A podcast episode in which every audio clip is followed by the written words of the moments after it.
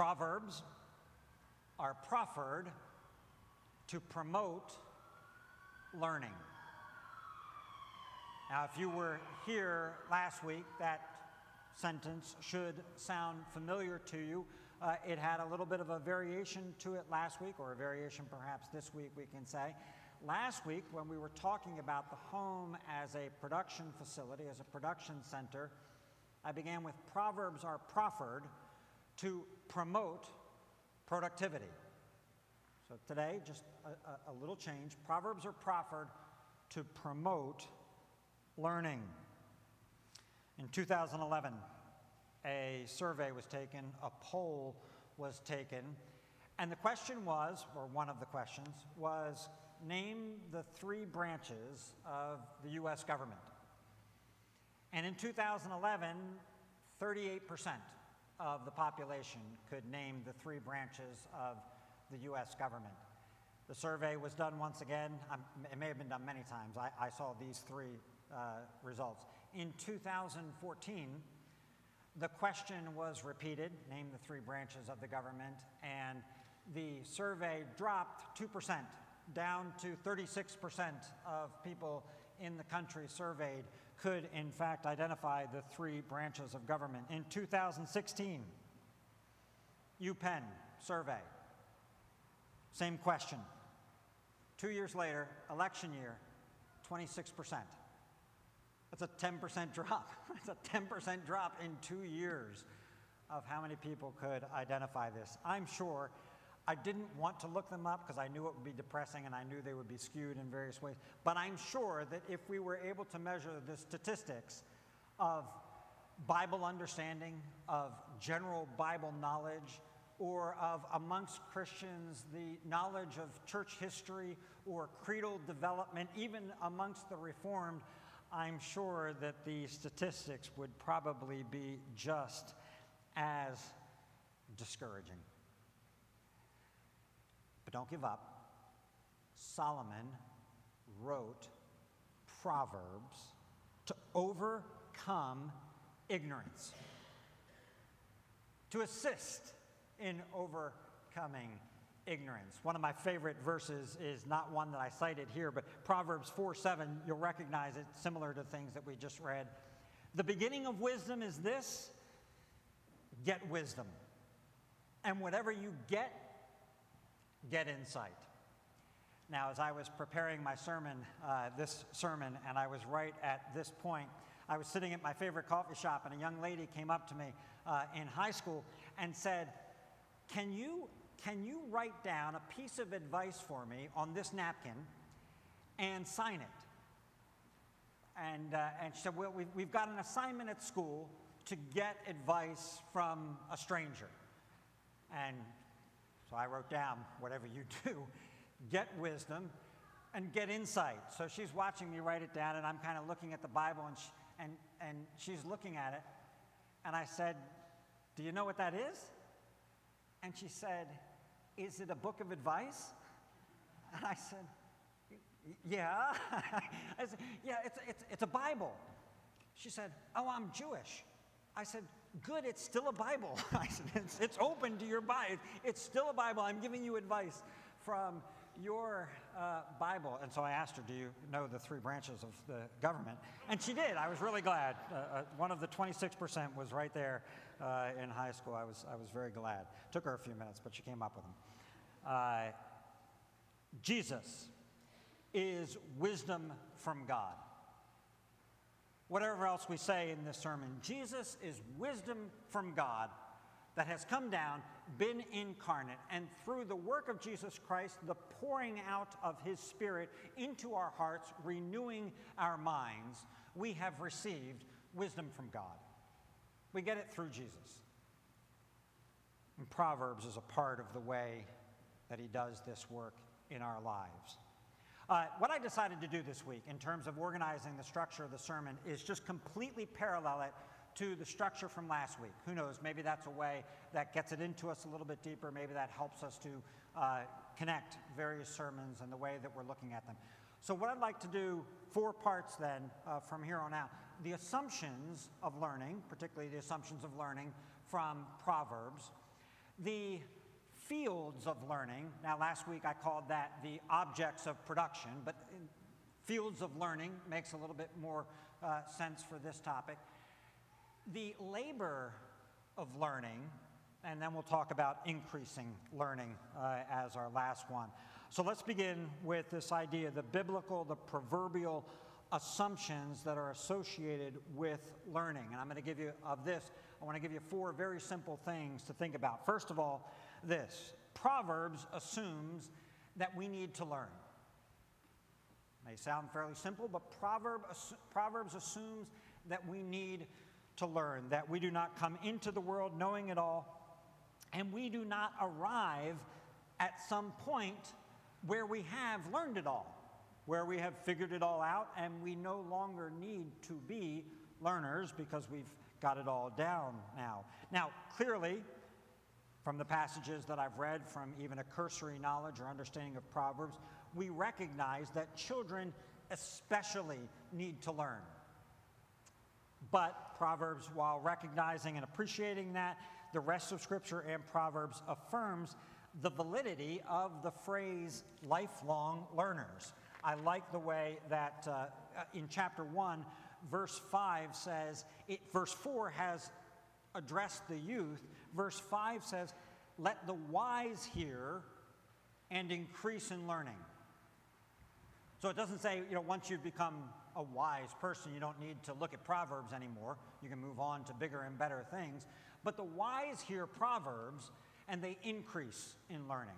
It's not just youth, the wise also continue to learn things. So Proverbs assumes in us a natural ignorance, but it also assumes something more nefarious than a natural ignorance. Proverbs does not view us, it does not view our minds or our hearts as a kind of tabula rasa a blank slate wherein all you need are the right ingredients, the right methods for filling up that blank slate, the right information with which to fill up that blank slate. Instead, to the contrary, Proverbs says this 22 15 folly is bound up in the heart of a child. And if I think we can extend that, folly is bound up in the heart of people. We are not neutral. And left to ourselves, and you would see this in uh, 29:15, a child left to himself brings shame to his mother. We wouldn't be neutral left to ourselves. We would be, in fact, shameful. And we would bring shame to our mother, to our parents. We need to learn. Secondly, assumption we have the capacity to learn. That may be obvious to us that we have the capacity to learn, but it is glorious. We have the capacity to not merely process and receive data not merely to understand facts, but we have the capacity to become wise, to have our minds transformed, to have our wills and our affections shaped by teaching, by rightly understanding the word that is presented to us. We can learn. We're not just stuck with affections the way they are, we're not just stuck with folly bound up in our hearts, but I can learn to love what I ought to love, to hate what I ought to hate, to pursue that which is good, to resist that which is evil. For the believer in Jesus Christ, this capacity to do so is found in Him. It is founded on the renewal of our inner person, as we saw in the passage from Ephesians.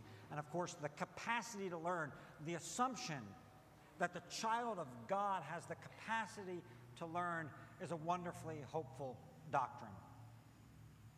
It means that we're not stuck, it means that we can grow. within the person who we are, within the capacities and circumstances that God has entrusted to us, we have the possibility to grow in wisdom. So we need to learn, we have the capacity to learn. And the third assumption from Proverbs is the means of learning. How, how do you learn? What's the, what's the assumption that Proverbs makes? Now, we know this, and Solomon knew this, but we can learn all sorts of ways. We can learn through experience, we can learn through trial and error. We can learn by watching someone do something, by doing it ourselves, by making mistakes. We can learn by suffering. Proverbs recognizes all of those ways of learning. But Proverbs insists on the foundational value and the foundational place of words in learning. Words spoken, words written are the foundation of learning in the book of Proverbs. Now, just listen I, I, I, to the passages that are before us, chapter 1, verse 2. To understand words of insight. Later, chapter 1, verse 6. The words of the wise and their riddles, chapter 4 let your heart hold fast my words. Do not turn away from the words of my mouth. 1927. Cease to hear instruction, my son, and you will stray from the words of knowledge. While not diminishing other ways of learning, Proverbs says that the power for renewing our minds is actually by God's grace and by God's appointment the power of the word, spoken and written. Now, in a culture such as ours that is dominated by image, we need to hear that and to think, okay, what does that mean? That would mean one thing if we were in a pre technological age. We are not. We are in an image dominated culture, and God says words.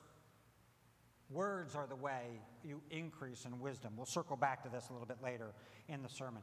Fourth and last assumption uh, to highlight is the primacy of the home and relationships in and around the home of the epicenter of initial and lifelong learning. For the book of Proverbs, learning begins in the home. That's where it starts to take place and it has a way of coming back home. And it comes back home to roost for better or for worse. We said that in a sermon a couple of weeks ago. 10:1 A wise son makes a glad father, but a foolish son is a sorrow to his mother. It's not just about you. It doesn't only impact you. Your wisdom impacts the family, whether you're the child in this case or Proverbs 14:1.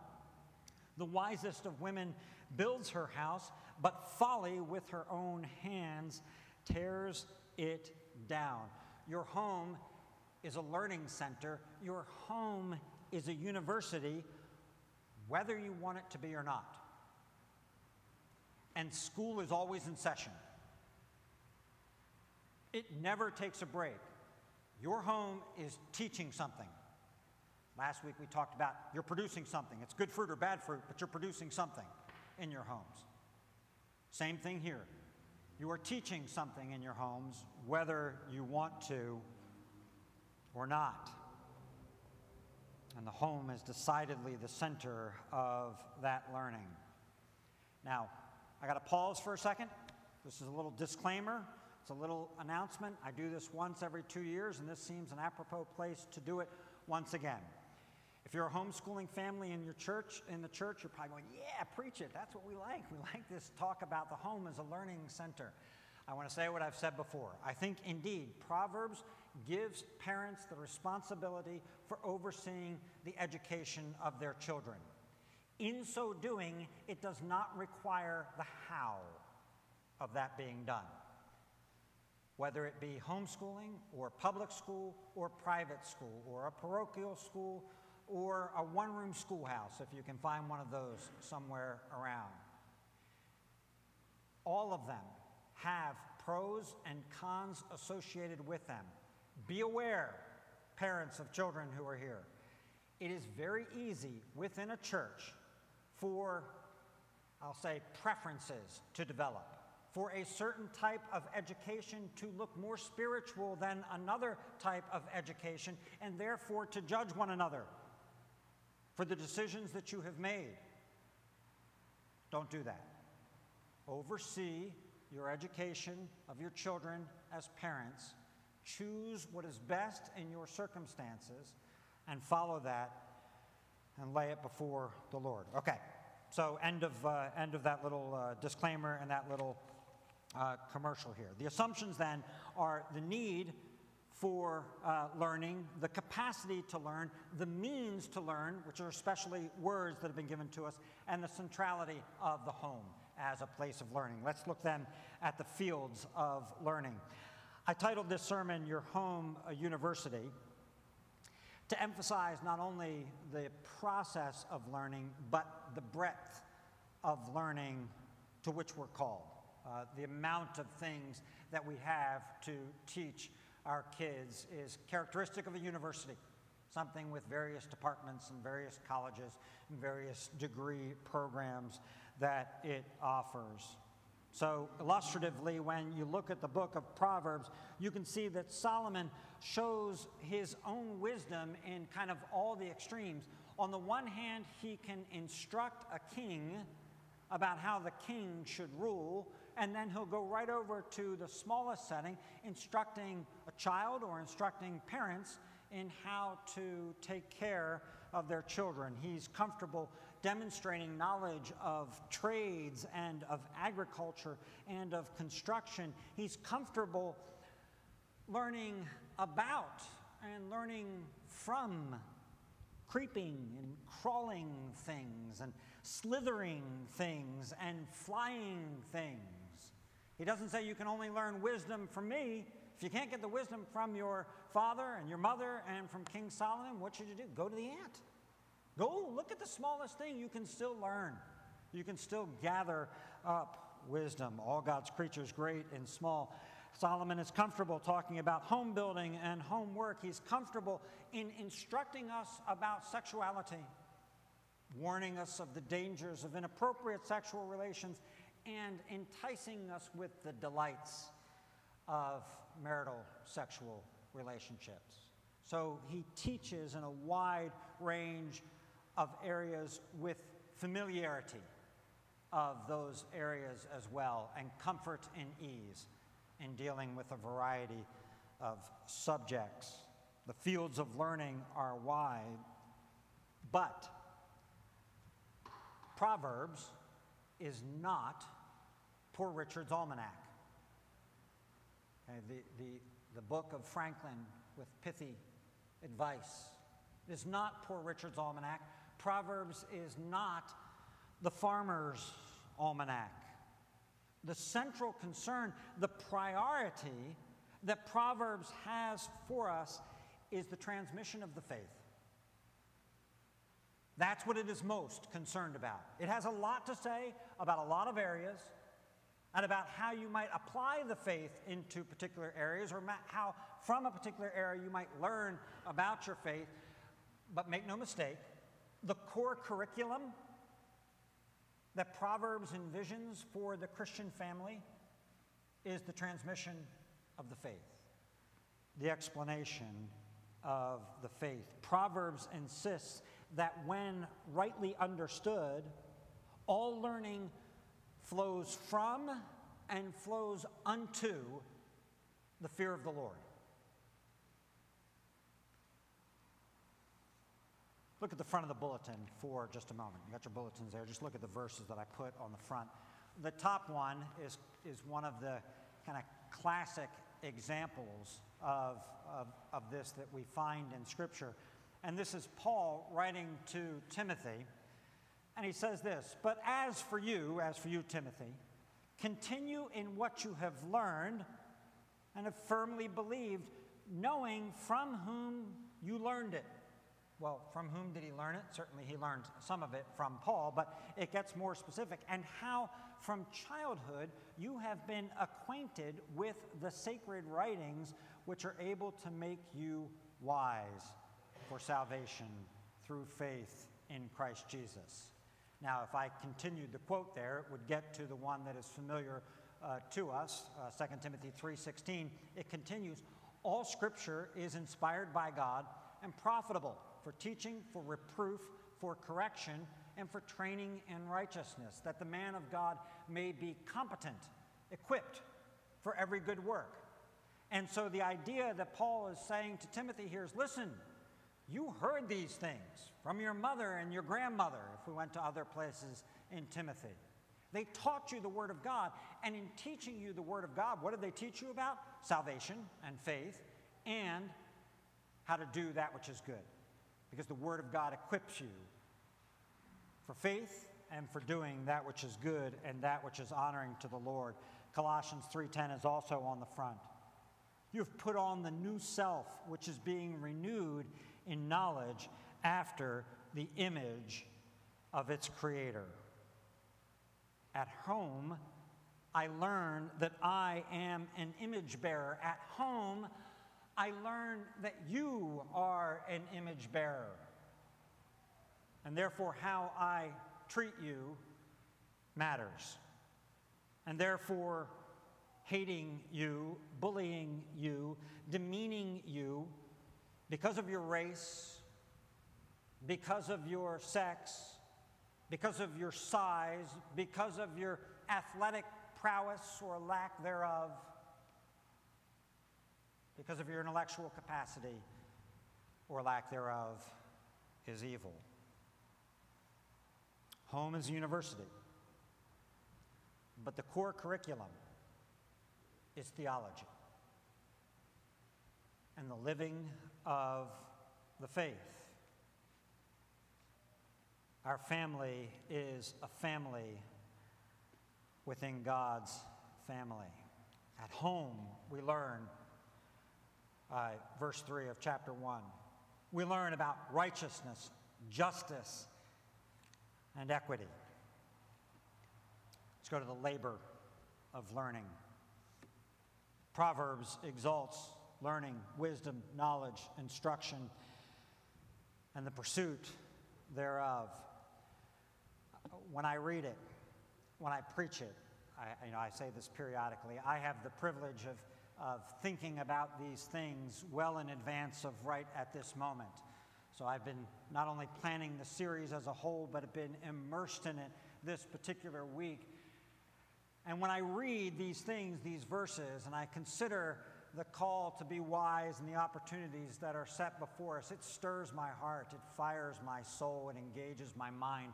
I'm ready to learn a different language. I'm ready to read every book that there is. I get excited about learning new things. Wisdom is precious, and we should get it. And I study it and I go, yes, I want to get it. But foolishness is so much easier. It comes so much easier to my heart and my life than wisdom does. Wisdom is hard, wisdom takes work. Foolishness is a piece of cake in comparison. We all know this. We all know it. Which is easier? I know this won't work for some of you. Which is easier?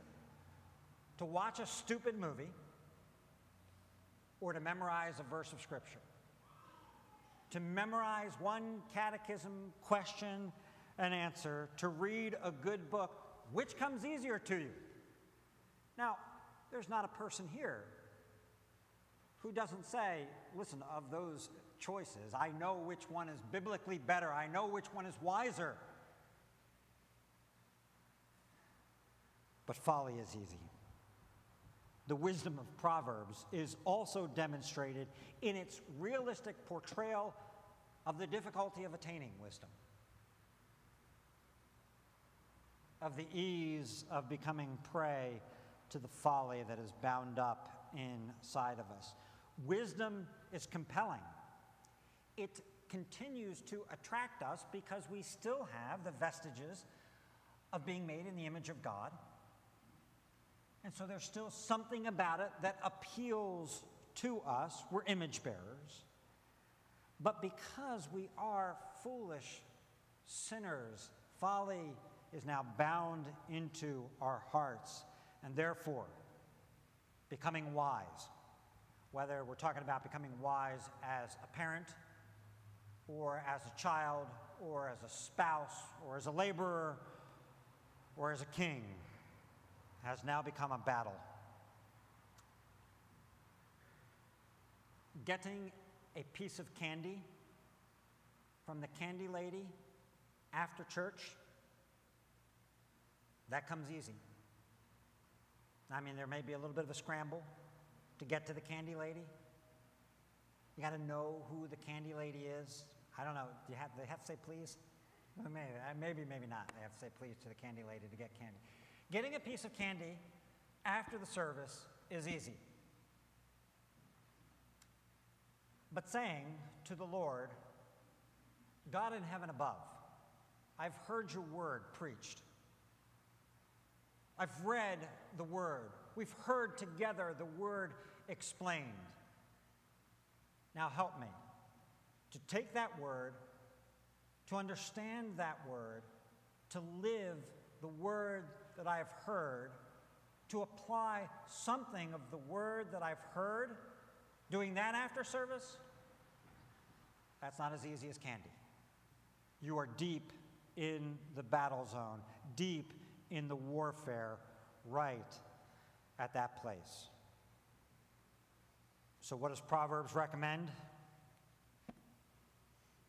As essential, as indispensable to the pursuit of learning. this is a dreaded word. It, it recommends discipline because it won't come any other way. Proverbs says it is going to take discipline if you are going to grow in learning. Time discipline, mental discipline, physical discipline. For children, for adults, we are corporal beings, and corporal discipline is needed in a fallen world. Read the Proverbs. It's true for children, young children. Now, as they get older, as they become adults, all right, I don't know what's flying up above, but just in light of the sermon a few seconds ago, work not to watch whatever's flying above until it begins to attack and, and hear the word of God. We'll stop if it starts to attack. Children need that discipline. I suppose if we were blank slates and everything was equal, we wouldn't need the discipline, but we're not. Folly's bound up in our hearts. And so children need the discipline. They need that discipline to help them to shape the mind to discipline themselves. As children get older, and we as adults, perhaps that type of punishment that you may be thinking of right now, well, the rod is not appropriate any longer. But a little bit of physical discipline is going to be needed. The physical discipline that may be needed may be simply the discipline to sit still. It may be the physical discipline to unplug. It may be the discipline for an adult to fast, to say, I will not allow my appetites to rule unchecked, but instead I will train the appetites to want what they ought to want by subjugating them to the will. The point here is that wisdom requires this. All right, so the last point then is increasing in learning. I'm not going to take the time, and I can't in a short time now, to defend this statement, but I think, and I think most of us would agree, that we live in an increasingly ignorant culture. I think this is generally true, and I think it is true in the church as well. We are increasingly undisciplined. Why would any of you young people bother to memorize a verse and its location when you can find it in two seconds on your phone? I, I don't want this sermon to be like a call to elitism. I'm, I'm very sensitive to that in talking about the home as a university in that way. I recognize that homes and situations come in all shapes and sizes. However, I say this to you, at least to us, to our congregation. Good education now it might just look like elite education. In another world, it may have just been common. Everybody may have had that level. But that level translated now into our culture is going to seem elite. Be aware of it. But what do we do? How do we increase in wisdom? If we want to celebrate learning, if we want to cultivate curiosity in ourselves and our families, we want to follow Jesus, who as a child grew in wisdom and stature and in favor with God and with man, what do we do? Well, first of all, let's be biblical in our answer to this. We should pray. James 1 5, if any man lacks wisdom, let him ask of God who gives generously. What does prayer do when you pray for wisdom? It orients us, it refocuses us to help us to remember that all wisdom and knowledge is possessed by our great God. And any wisdom and knowledge that we have is wisdom that has been poured out by that great God through His Spirit, working through His Word in our minds, in our understandings, and this world that He's created. It comes to us from Him, poured out by Him. And then finally, in prayer, we realize that it goes back up to Him as well. It is unto His glory, His praise, our love for Him.